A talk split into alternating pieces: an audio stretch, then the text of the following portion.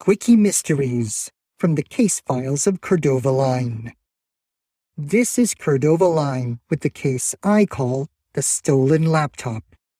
I was on a secret mole hunt on behalf of the CIA's Tokyo station when the Tokyo police requested my presence on a break in theft involving a CIA agent. A CIA laptop was taken right from under an agent's nose at a safe house, and the police had no strong leads to follow. The CIA agent was alone in the safe house when the break in through the fire escape window and subsequent theft occurred. Inside, I observed that the window facing the emergency stairwell was smashed, and that the room was surprisingly spotless other than the muddy footprints left by the perpetrator. The safe house was in a known high crime area, but all the security cameras covering all the exits and fire escapes had somehow been disabled, which all pointed to the laptop theft being the target from the get go.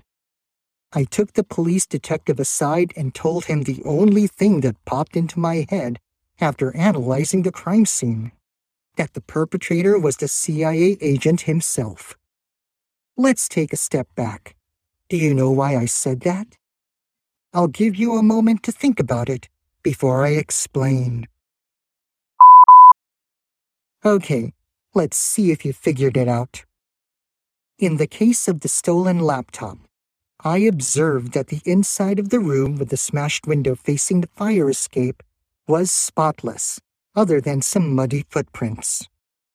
The thing is that smashing or breaking a window from the outside causes its glass pieces to fall inside the room.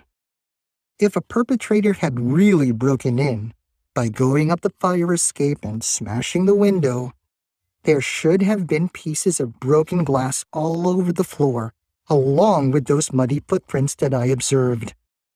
Since there are no broken pieces of window glass inside the room, the CIA agent's claim of a break in must have been false. And it turned out that my hunch was correct. Under intense interrogation by his CIA handlers, the agent confessed to making up the story of his laptop being stolen from the safe house to cover up that he had given the laptop to Chinese spies.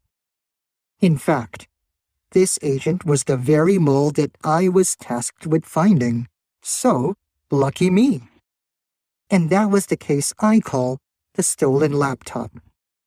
Come back again next time, and I'll share another case with you. See ya, fellow detective. Next time on Quickie Mysteries.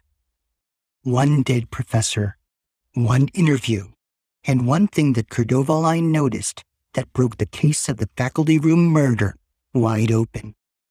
What did Cordova Line notice?